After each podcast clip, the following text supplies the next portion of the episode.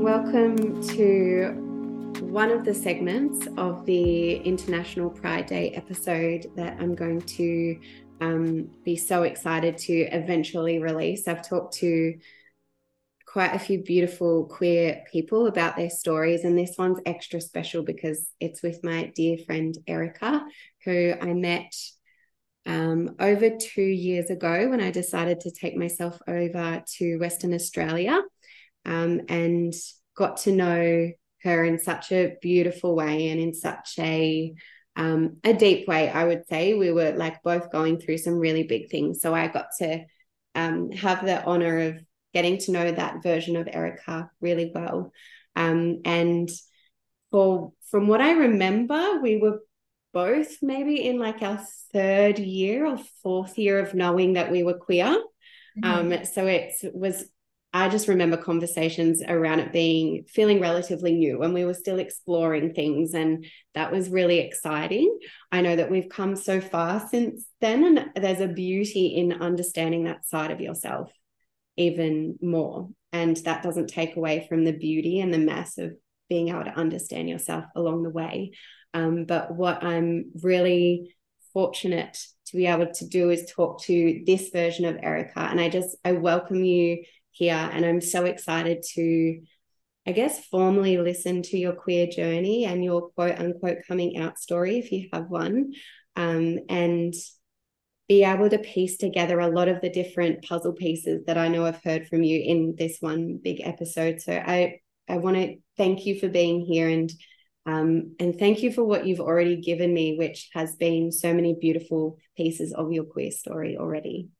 Oh, I'm so happy to be here. Can I ask first what your what your pronouns are? And then I'd love to know a little bit more about where you're at, what your life is like, so that people can understand who they're listening to.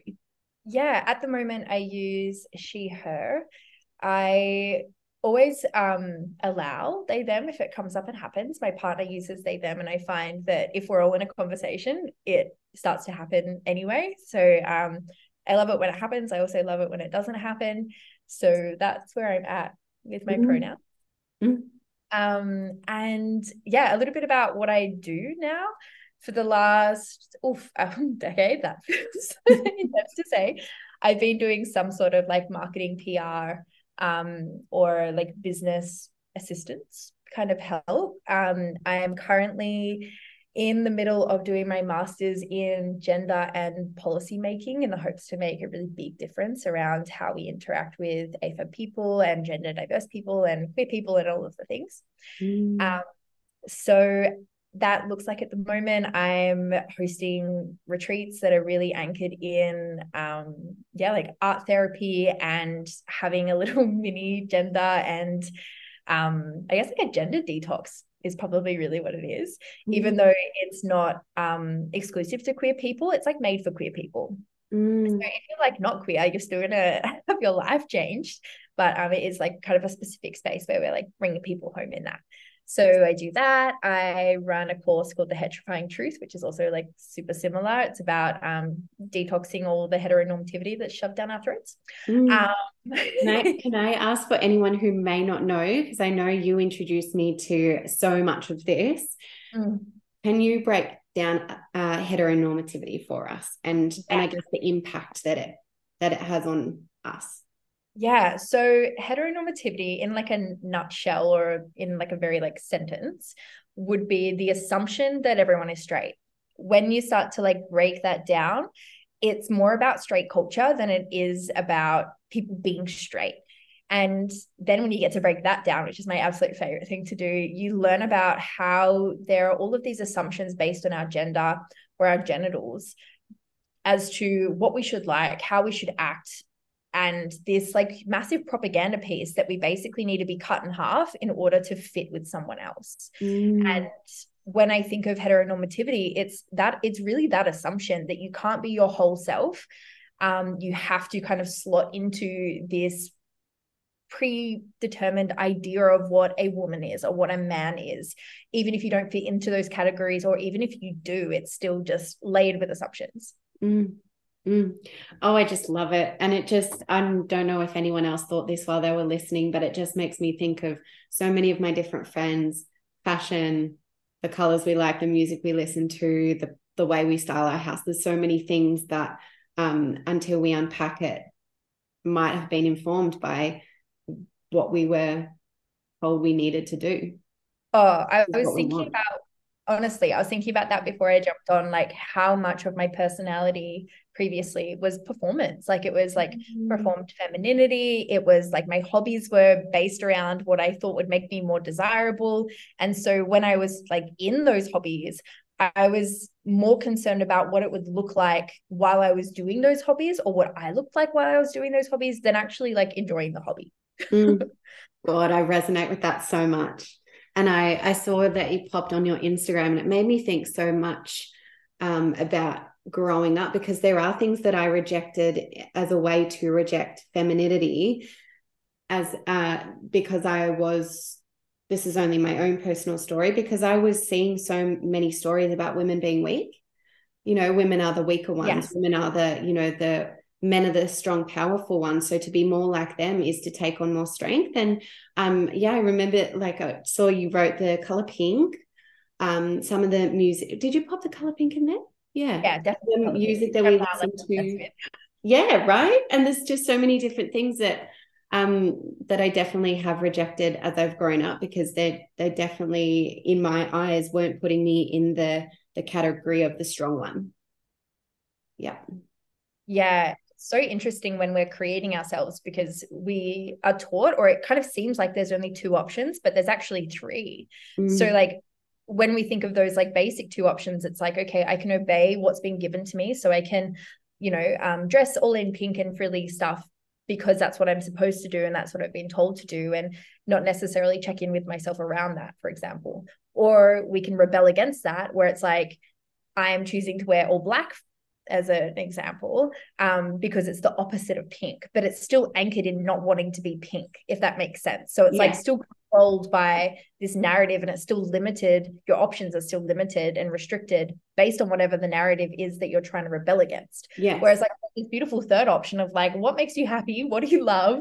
Um, what makes you feel alive? Like what feels nice in your skin? Like what makes your eyes pop, right? And that's a whole other category in itself that isn't controlled by these two options. But mm. and when we hear about like feminism or like fighting for gay rights or all of these things, a lot of the time, because we didn't know any better, or we just actually wanted to take a step forward, what we've gone for is just that rebellion. And mm. so which is still charged by being the opposite of what we're rejecting, right? Which is still so heavily linked to that thing versus linked to what you really want. Yeah. And um, I it's so interesting when you see this in terms of gender too. And I'm sure my partner won't mind me sharing, because we talk about it as much as possible with as many people as possible. But I find that um, people understand, well, people that we've spoken to, they want to slot my partner, who is non-binary, into the transness that they understand based on that, like opposing space, right? So it's like, well, you don't want to be a woman, so you become a man. But when my partner comes in and is like, well, I'm non-binary, they're like, short-circuiting, because it's not a part of this process mm. where everyone thinks they just have two options, and there's this third beautiful expansive option where there are no rules, and mm. it's created solely out of your soul rather than from these two options. So I think it's really cool when you start to realize in within like gender and within like queerness of being like, okay, um for example, like my sexual identity, like when I got very clear that I didn't like to relate with men, I was like, well, I must be the gayest motherfucker in the world, and I must hate men, right? I must, if I don't love them, I must hate them. So then I was like, men ain't shit. They're awful, whatever. But I also had a son. So I was like, like I'm conflicted now, because he will one day grow up to be a man. And what mm. then, not like him? Like, does my love not extend to him then? Like, how does that work? And so yes. even though it's a very, really common process to kind of obey, flip, and then have the growth and the love come in, Um, when I went through it in terms of like my queerness, it was, it was confronting and heartbreaking. And I was like, whoa, like I am no longer seeing people as people, because I'm doing this flip flopping thing where yeah. categorizing them and essentially doing to men what was done to me. And that yeah. sucks. And I remember this. I remember you saying, you know, the it wasn't rejection wasn't the word, but the way I'm cutting this off is the complete opposite of what I'm actually wanting to embrace. The way I'm putting men in this category is the opposite of flow that I want in my life. And I always, I always remember you saying, I look around at some of the beautiful men I've got around me. Um, I mean, we've all met our fair share of the sort of men we don't want to connect with anymore, ever again. But um, I remember you saying, I've, I know these beautiful men, they bring so much to the table, and I'm not willing to um, cut them out because yeah. they, I'll always remember that. Yeah. And the compassion that I was able to gain when I was like, even though, um, you know, from my experience of being in a female body and being a woman, that it, it's a shit and the stick in a lot of scenarios, um, mm. the box that we're shoved into and the assumptions that are made about us. And people who are men or identifying as, like, they don't also get a great end either. like it, mm.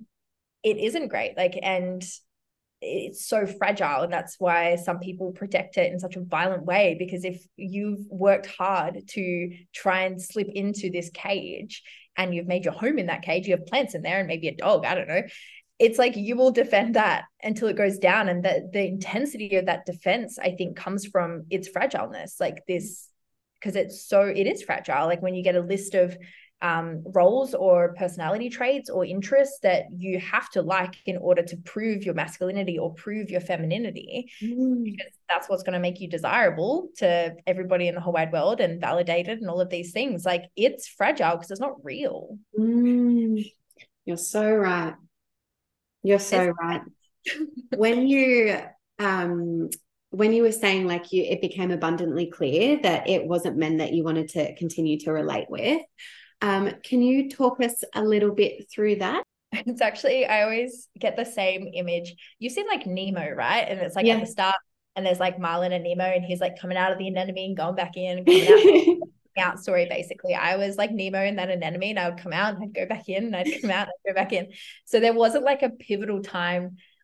Well, I actually thought there was, but when I talk to like my sibling, for example, like my brother, he's like, you have come out so many times. We know you're gay. Just like stop dating men. Like it's enough. Just we get it.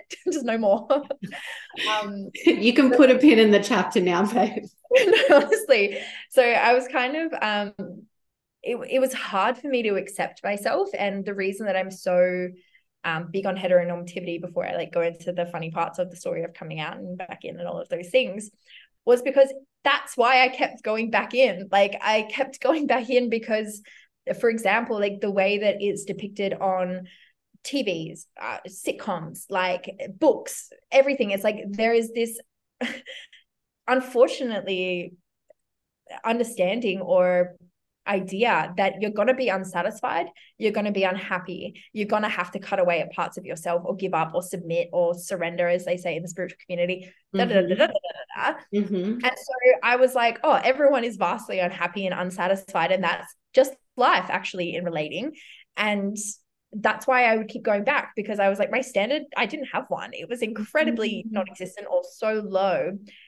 And I thought that the unhappiness or the disconnect or the lack of like value in my relationship with men who I was romantic with was just what everyone felt, because that's how everyone spoke about it. Like no one was coming with their partners, and you know, everyone was feeling this pressure to do all of the, you know, housework or all of the emotional labor, or um, you know, was putting down their husbands or partners, or if they were going away for a week, it was a really common story where they had pre-cooked everything and written down a list of everything that needed to be done so that their husband didn't fuck it up. Like it was like the standard was so low and depicted as being so low that I I didn't get to the point where I'm like, no, I'm gay. Like I'm just gay. That's it. Because I thought it was supposed to feel like that. Yeah. It took me so long. So yeah, I, I mean, my first kiss was a girl. I always had crushes on my best friends, but because of that low standard, I was like, this is just how everyone feels about their best friends. Like that's just, mm, that's just life. Um, and yeah, this like low standard of pleasure again was like what really tripped me out. Because then of course I kissed boys, but I was just, I don't know, kind of thinking about the mechanics of it or thinking about like what I needed to do next. And it was so performance based for me, Um, and then, of course, like there was a level of confusion when I would find pleasure from stimulation with men. Mm. And so then I was like, well, I don't, I'm not like completely numb. So I must not be like fully gay, because it's not like bad if I close my eyes and imagine some women. Um, and so I, yeah, basically just went in and out of it and read every fucking men are from Venus, women are, wait, men are from Mars, women are from Venus. But doesn't that just sum it up the way you said it? Alison Armstrong, David, David, shit I could get my hands on to try and like sculpt myself into a straight person, because I was, I just thought, well, these books wouldn't exist if it wasn't hard for everyone. So it must just be hard for everyone. Um, and thank goodness someone wrote about it so I can sculpt my personality based on what I'm supposed to be. Yeah. Um, and I really just gaslight the shit out of myself, being like, I'm the problem, like especially my journey through like hyper spirituality of being like, I create everything, so I must be the sole reason that this isn't working and they're unhappy. And I just had this like, I couldn't shake it, this feeling that there was something wrong with me. Mm. And and I I now know that I was gay, but like the, the whole time I was like, there is something fundamentally wrong with me. And once I fix it, then I'll be able to give these people the love that they deserve. Like I, I was like, is it because I'm a Capricorn? I don't know. Like something is happening here and I just can't love them the way that they deserve to be loved. And it wasn't until I, yeah, had my first, I would say like my first relationship with the girl that like everyone knew about. Um, wasn't just like us hooking up as best friends and then not like even acknowledging it the next morning, which would always happen with my besties. And I was like, oh, crazy. Ah. Moving on, as we yeah. were. Yeah, basically. Everyone is fine. Um, and even like I think of these moments of like being with my friends and everyone was going around. This is like such a pinnacle moment of like, huh, maybe I'm gay. And they were talking about like their ideal kind of sexual fantasies. We were talking about threesomes. And I was like, honestly, ideal would be like me and like two other chicks. And my friends were like, Erica? Interesting. Yeah. There's a real lack of lack of something there. Do you want to explore that one?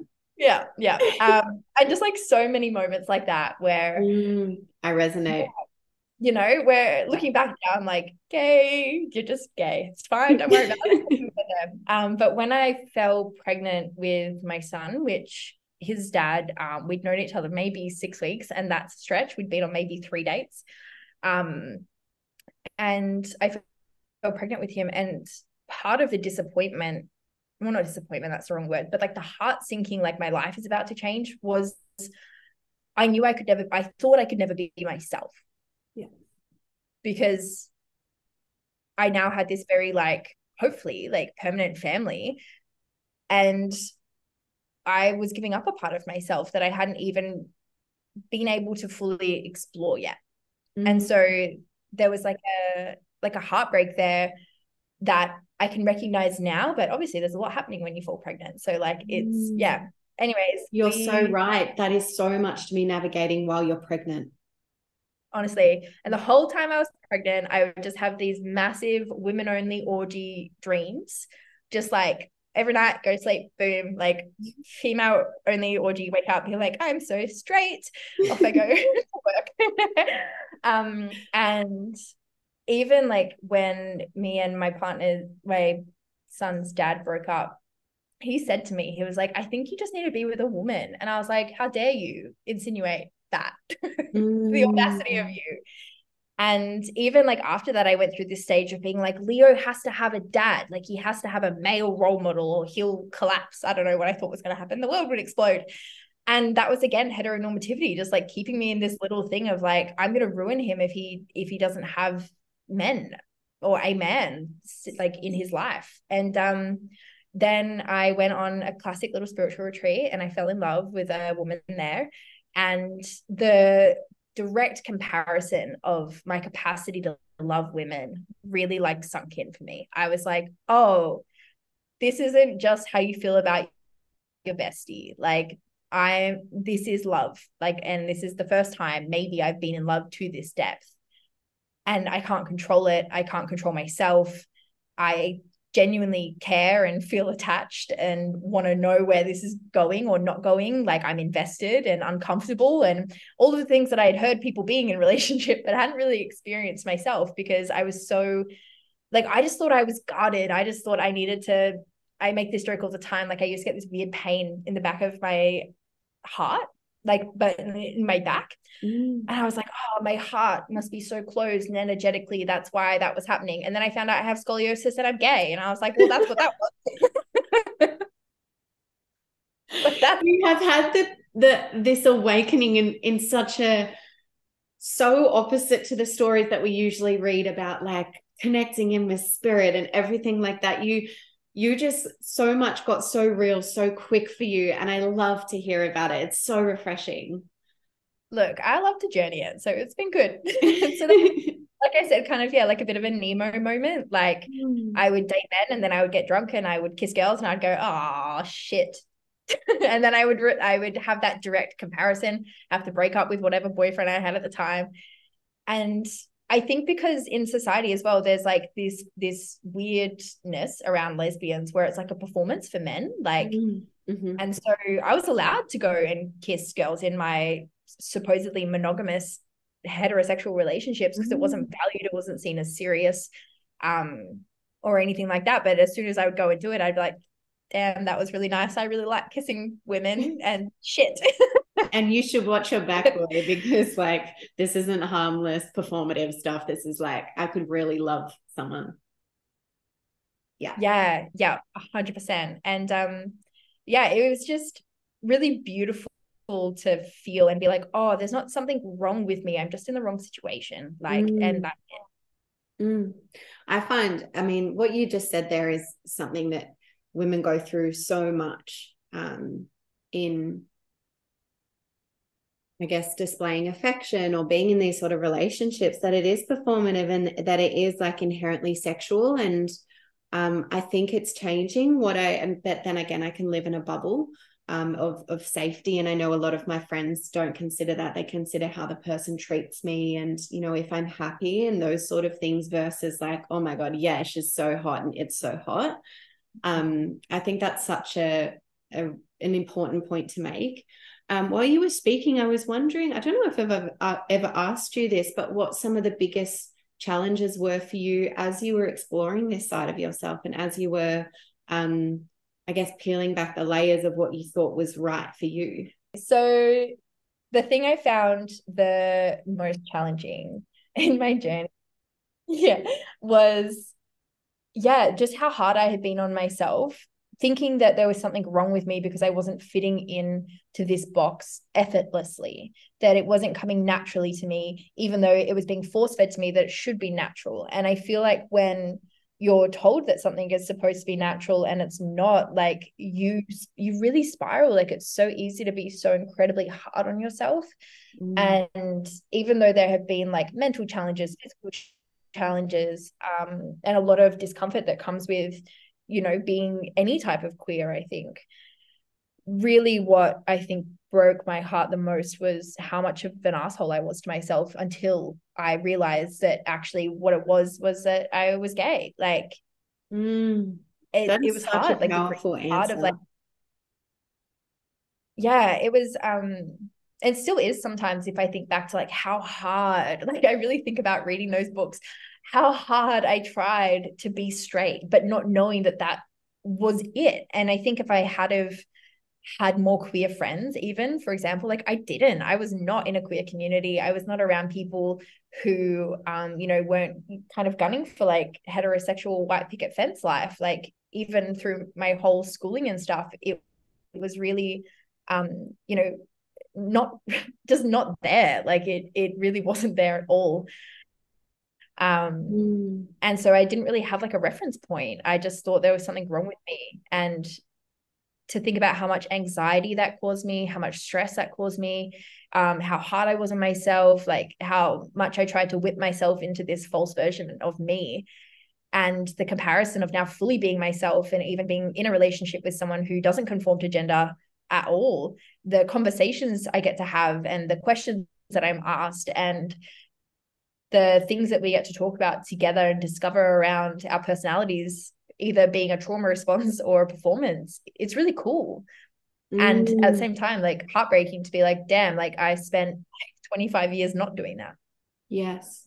I'm sure there are so many people who can resonate with that, Erica, and it takes so much bravery just to, just so, you know, I see you in that. It takes a lot of bravery at all of these different turns to actually be open to going to that next level of, I guess, pulling off that next layer, because it can be tempting to just stay in the safe little box, but it is usually what ends up really hurting you.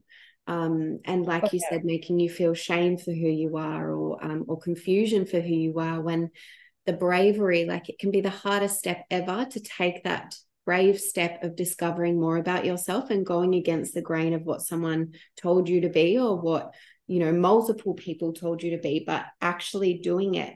You are now reaping the rewards of of that in living with your life partner, Um, discovering life together, living in Bali together, having so many open conversations, um, when previously, from what you've said, it sounded like there were times where you just felt, um, I guess, disconnect, and that you weren't fully seen, or you couldn't fully see them or love them in the way that you you knew that you had the capacity to.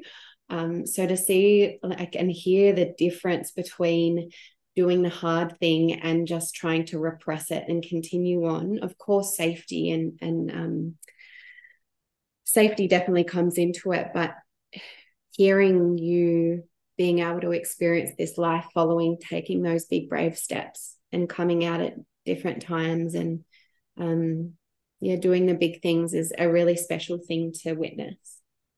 Thank you. It's um awesome to see the ripple effects too, of, like, I know there's so much around raising kids, um, and I mean, that full stop is just a sentence, really, but around people who are gender diverse or queer, or, you know, all of those things. But for example, the other day, my son came home, he's four, mm. came home from school, and a kid there had been like, oh, like, do you have two mummies? And he's like, no, I have a mummy and a Zazi.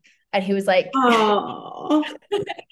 and, if, and that's what he calls my partner. And he, this kid, so the kid was like, well, like, but that's like two mummies. And he was like, no, it's a oh. mummy and a Zazi. A Zazi is kind of like a mummy and kind of like a daddy. Like, he's like got his own, um, oh, yeah, like a beautiful so way. Beautiful. Yeah. And like, just to have him so certain of like, of, of, what categories we've given him, and, mm. and how we've explained like parenting and who can be parents, and, um, that type of thing. And so I would be so heartbroken if my son had to do the same work that I'm doing, or at any point for whatever category he's putting himself in or will put himself in. I would be so heartbroken if he was as hard of, on himself as I've been on me. So I hope that by having these conversations and taking those leaps, like, selfishly, um, it's for me, but also to know that the world he's going to grow up in and how he will see the world is going to be different.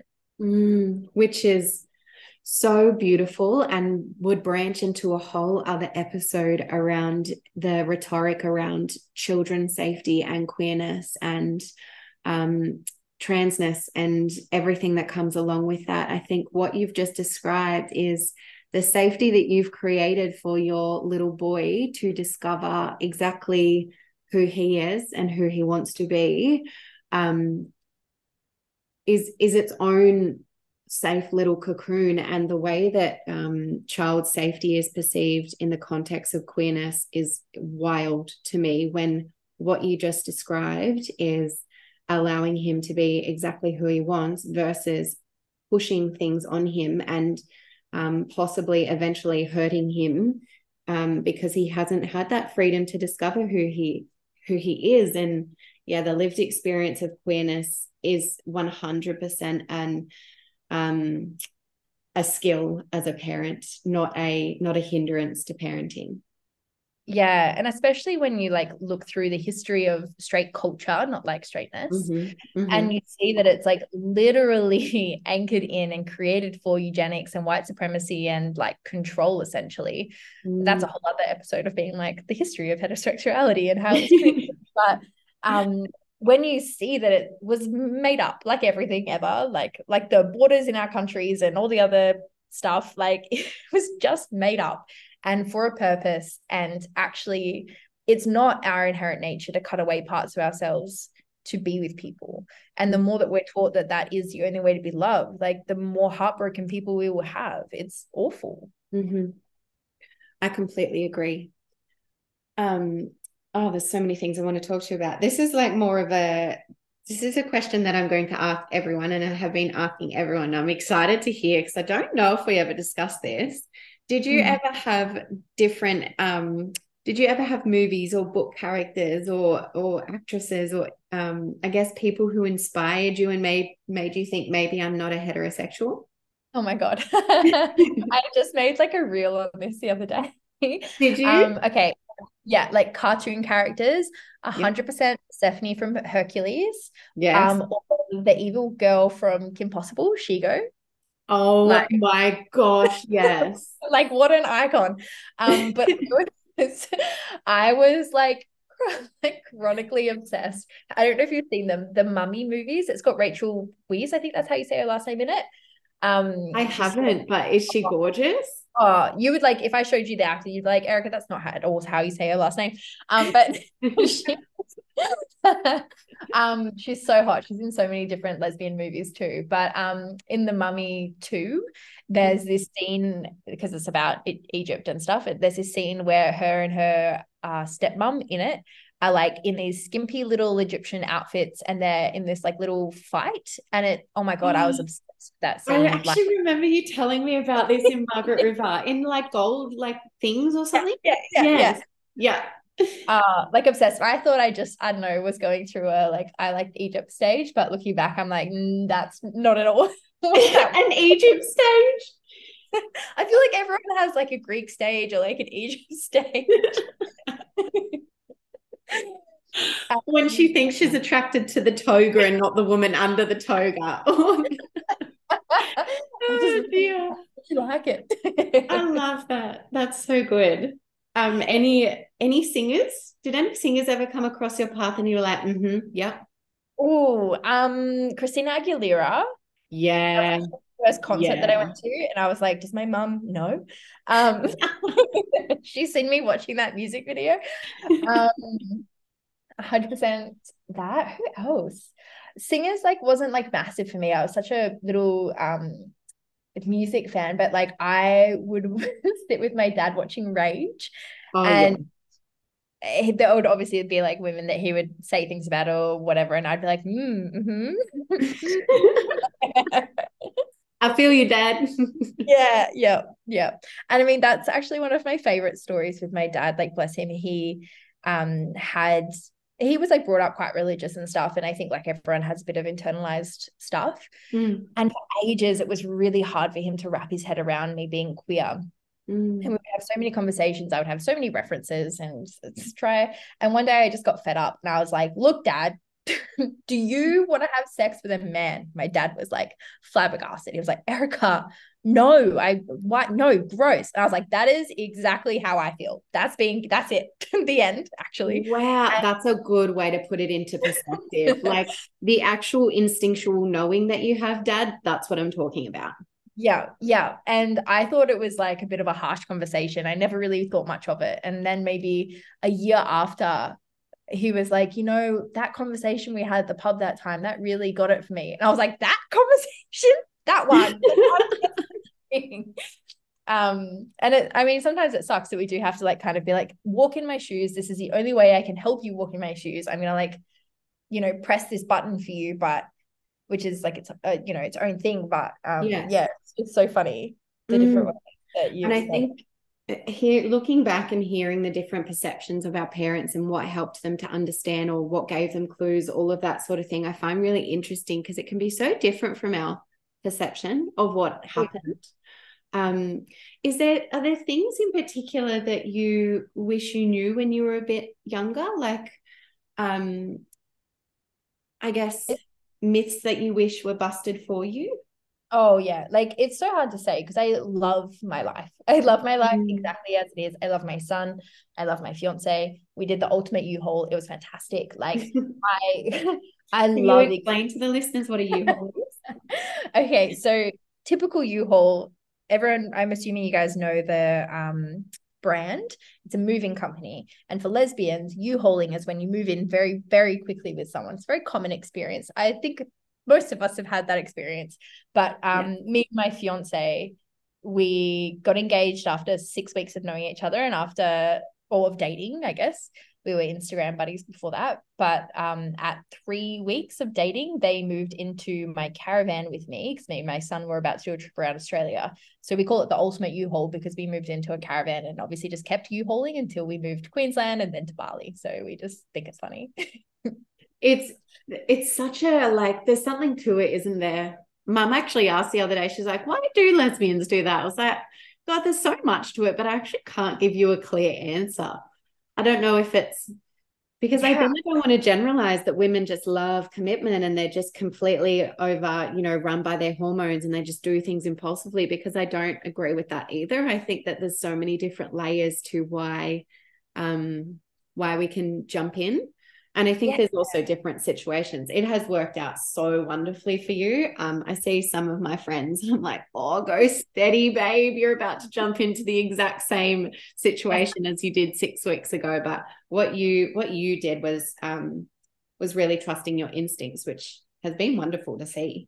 Yeah, and like it, it's it has um felt different to other U-Haul options I've had in the past. Yeah, so like that. But I know, yeah, you really can't give a succinct answer. But I do think that um in I can't speak for like being a male-bodied and dating someone who's in a male body, but I do think that sometimes the common ground you you find from your experience as a woman or being in a female body makes you feel more compatible than what you actually are, because you have mm. things in common that are just experiential. Like is it's just how you've like grown up in the world or things you've experienced. Like you bond over those things that mm. are more about your experience in that gender rather than like your compatibility.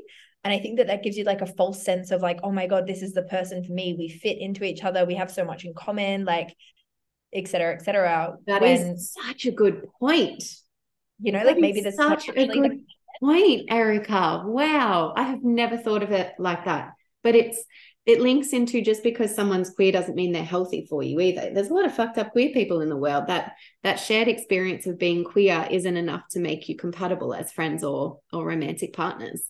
Yeah, absolutely. And that that one took me a long time to figure out, because mm. I feel like the community compared to like, I don't know, the whole world is small. Mm-hmm. And so for like Sari and I especially, we've always been like, we need more queer friends. We want more queer friends. But mm. what we're actually looking for is people who are living queer, not necessarily their sexuality is queer. Like, and what I mean by that is like, I want people who are questioning things, not to the point of like living a conspiracy theory, because I am not an off the grid gal, um, but like questioning things to the extent of like, why do I behave like that? I take responsibility for the things I do. I want to find myself and be myself, and just queer living in terms of like outside of the norm. Mm. And that's actually what we're looking for, because that's what we're doing. And being able to put it in that category for connection, I think has been really helpful for me, rather than being like, oh, you're gay, we can be best friends, which actually arguably worked for me in U T. So I'm like not knocking that. That does work. I completely, yeah, there's definitely versions of it where it just happens to work out, doesn't it? Like the shared experience and the respect and everything then also links up with um, interests and values and um, and hopes for the future, which we got really lucky with. Yeah, yeah. So yeah, yeah. I think um, I definitely think that that plays a part into the the U-hauling experience. Plus, like women in general are socialized to think or to have relationship as their highest value. Like it really is something that we're conditioned to really deeply care about and see as like a pinnacle in our, you know, life checklist. And mm-hmm. so I do think that that tends to make us um, m- not move faster, but have the skills that, yeah, make make it feel like you're more connected. For example, like a lesbian first date commonly goes for like three days. The conversations that you can have within those three days are a lot more than if you went on a two-hour date for six weeks. You know what I mean? Like, mm-hmm. um. So you can kind of see how you're like, whoa, I've had all these deep conversations. We have all these shared experiences. Like we're ready to move in. It's been a month, but we've spent that whole month together already. Mm. I might as well not pay rent over there. Um, like you can just see how it happens. And yeah, like we've said, like it's not necessarily like good or bad. I, uh, you know, I'm enthusiastic for it. Even when I'm like, as long as it's not dangerous to the person, like maybe a heartbreak will happen mm. or you'll have to like go to Kmart and redo a whole new rental. Like that's life. But like, um, so I'm always for it if it's just the consequence might just be that, but when it's dangerous or drastically incompatible, obviously there's a foot that goes down, but um, mm. I, I love a good U-Haul. Mm. Mm, I love that. I can't actually, why were we discussing U-Haul? I think we were discussing about, uh, we were talking about what you wish you knew when you were younger, oh, yeah. and then you Sorry, started talking about U-Haul, but thank you for explaining that because it's an important facet of the, of the conversation. Yeah. Um, I don't, I don't necessarily want to say that I wish I knew things because yeah, I'm so grateful for my life. I love exactly where I've ended up, even though it's been heartbreaking and painful. What I'm hoping for is that I can save that heartbreak or that pain of not knowing for a future generation is probably more so where my focus is rather than like what I wish I knew. Mm. I'm teaching what I wish I knew mm. because I love where I ended up, but I think there's a smoother way to get there than the road that I took. Mm. Beautiful answer. If you were to meet someone today, actually, do you know what? You probably have this all the time in your D Ms because I, I love that you're open and vocal about your queerness. When you've got someone who's connecting with you um, and is brand new to navigating some of these things, what are what are some of the things that you would suggest to them or that you, I guess, help them explore? Or I'm like... chronically recommending this book called The Tragedy of Heterosexuality by Jane Ward. She's mm-hmm. um, a scientist and the, is really casual in her explanation of like big scientific or sociology based theories. Mm-hmm. And even though she writes with a lot of passion, which arguably some people who have read her work is like, oh, it's heavily biased or, you know, et cetera. Mm-hmm. Um, I, I think that really helps to break things down. And the other thing is like go slow. I think that for a lot of us, like we kick down the door of our closet and come out and we're like gay and we're just ready to make that our whole personality, which I'm on board with.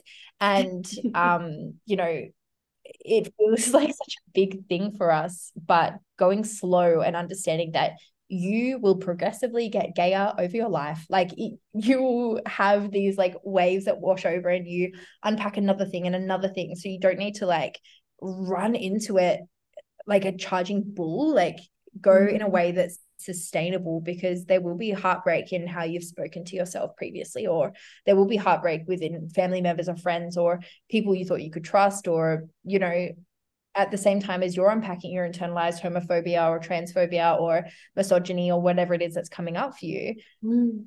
like so will other people. You will become like a beacon for them to have to look at their own shit if they love yes. you. Yes. And so I always recommend therapy. I'm always like, get a therapist somewhere. I don't care who it is, get a good one. Um, and go slow. Like you.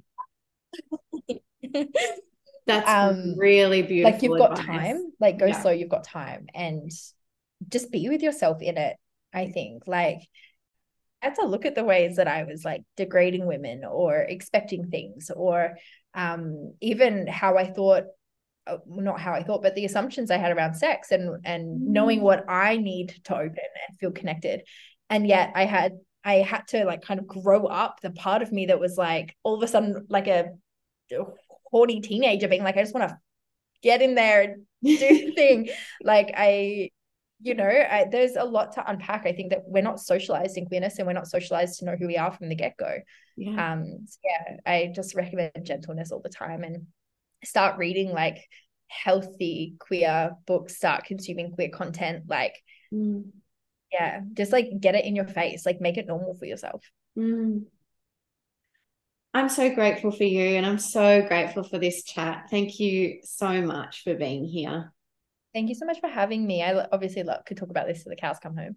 Oh, honestly, we could talk forever. If people want to, um, you're, you're a queer content creator. You are. That's um, definitely something that you're putting into the world, as well as all the other multifaceted parts of you. If people want to connect with more queer content, you are one of those people. How could people find you? Cool. So I've just started a new Instagram. So it'll be at Erica Mae Reign. So E R I C A M A E R E I G N Rain. That was embarrassing. I love that you close your eyes to spell it out. I love that. I do that too. um I can't spell my own name. And aside from that, on like through that, you'll be able to find my Substack, where I'm basically a myth busting extraordinaire at the moment. I'm really going through and allowing myself to um blog hardcore on all the things that we get stumped by, or we just assume are real or true, and they're not actually. So that's mm. I would say get that in your eyeballs and in your ears when I make it um yeah like vocally recorded. Otherwise, if you heard me speak about like the retreats or the Heterifying Truth or like any of those things, my website is the erica perry dot co, um and you'll be able to have a look on there.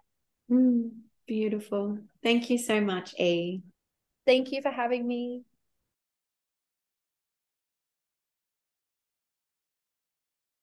Thank you.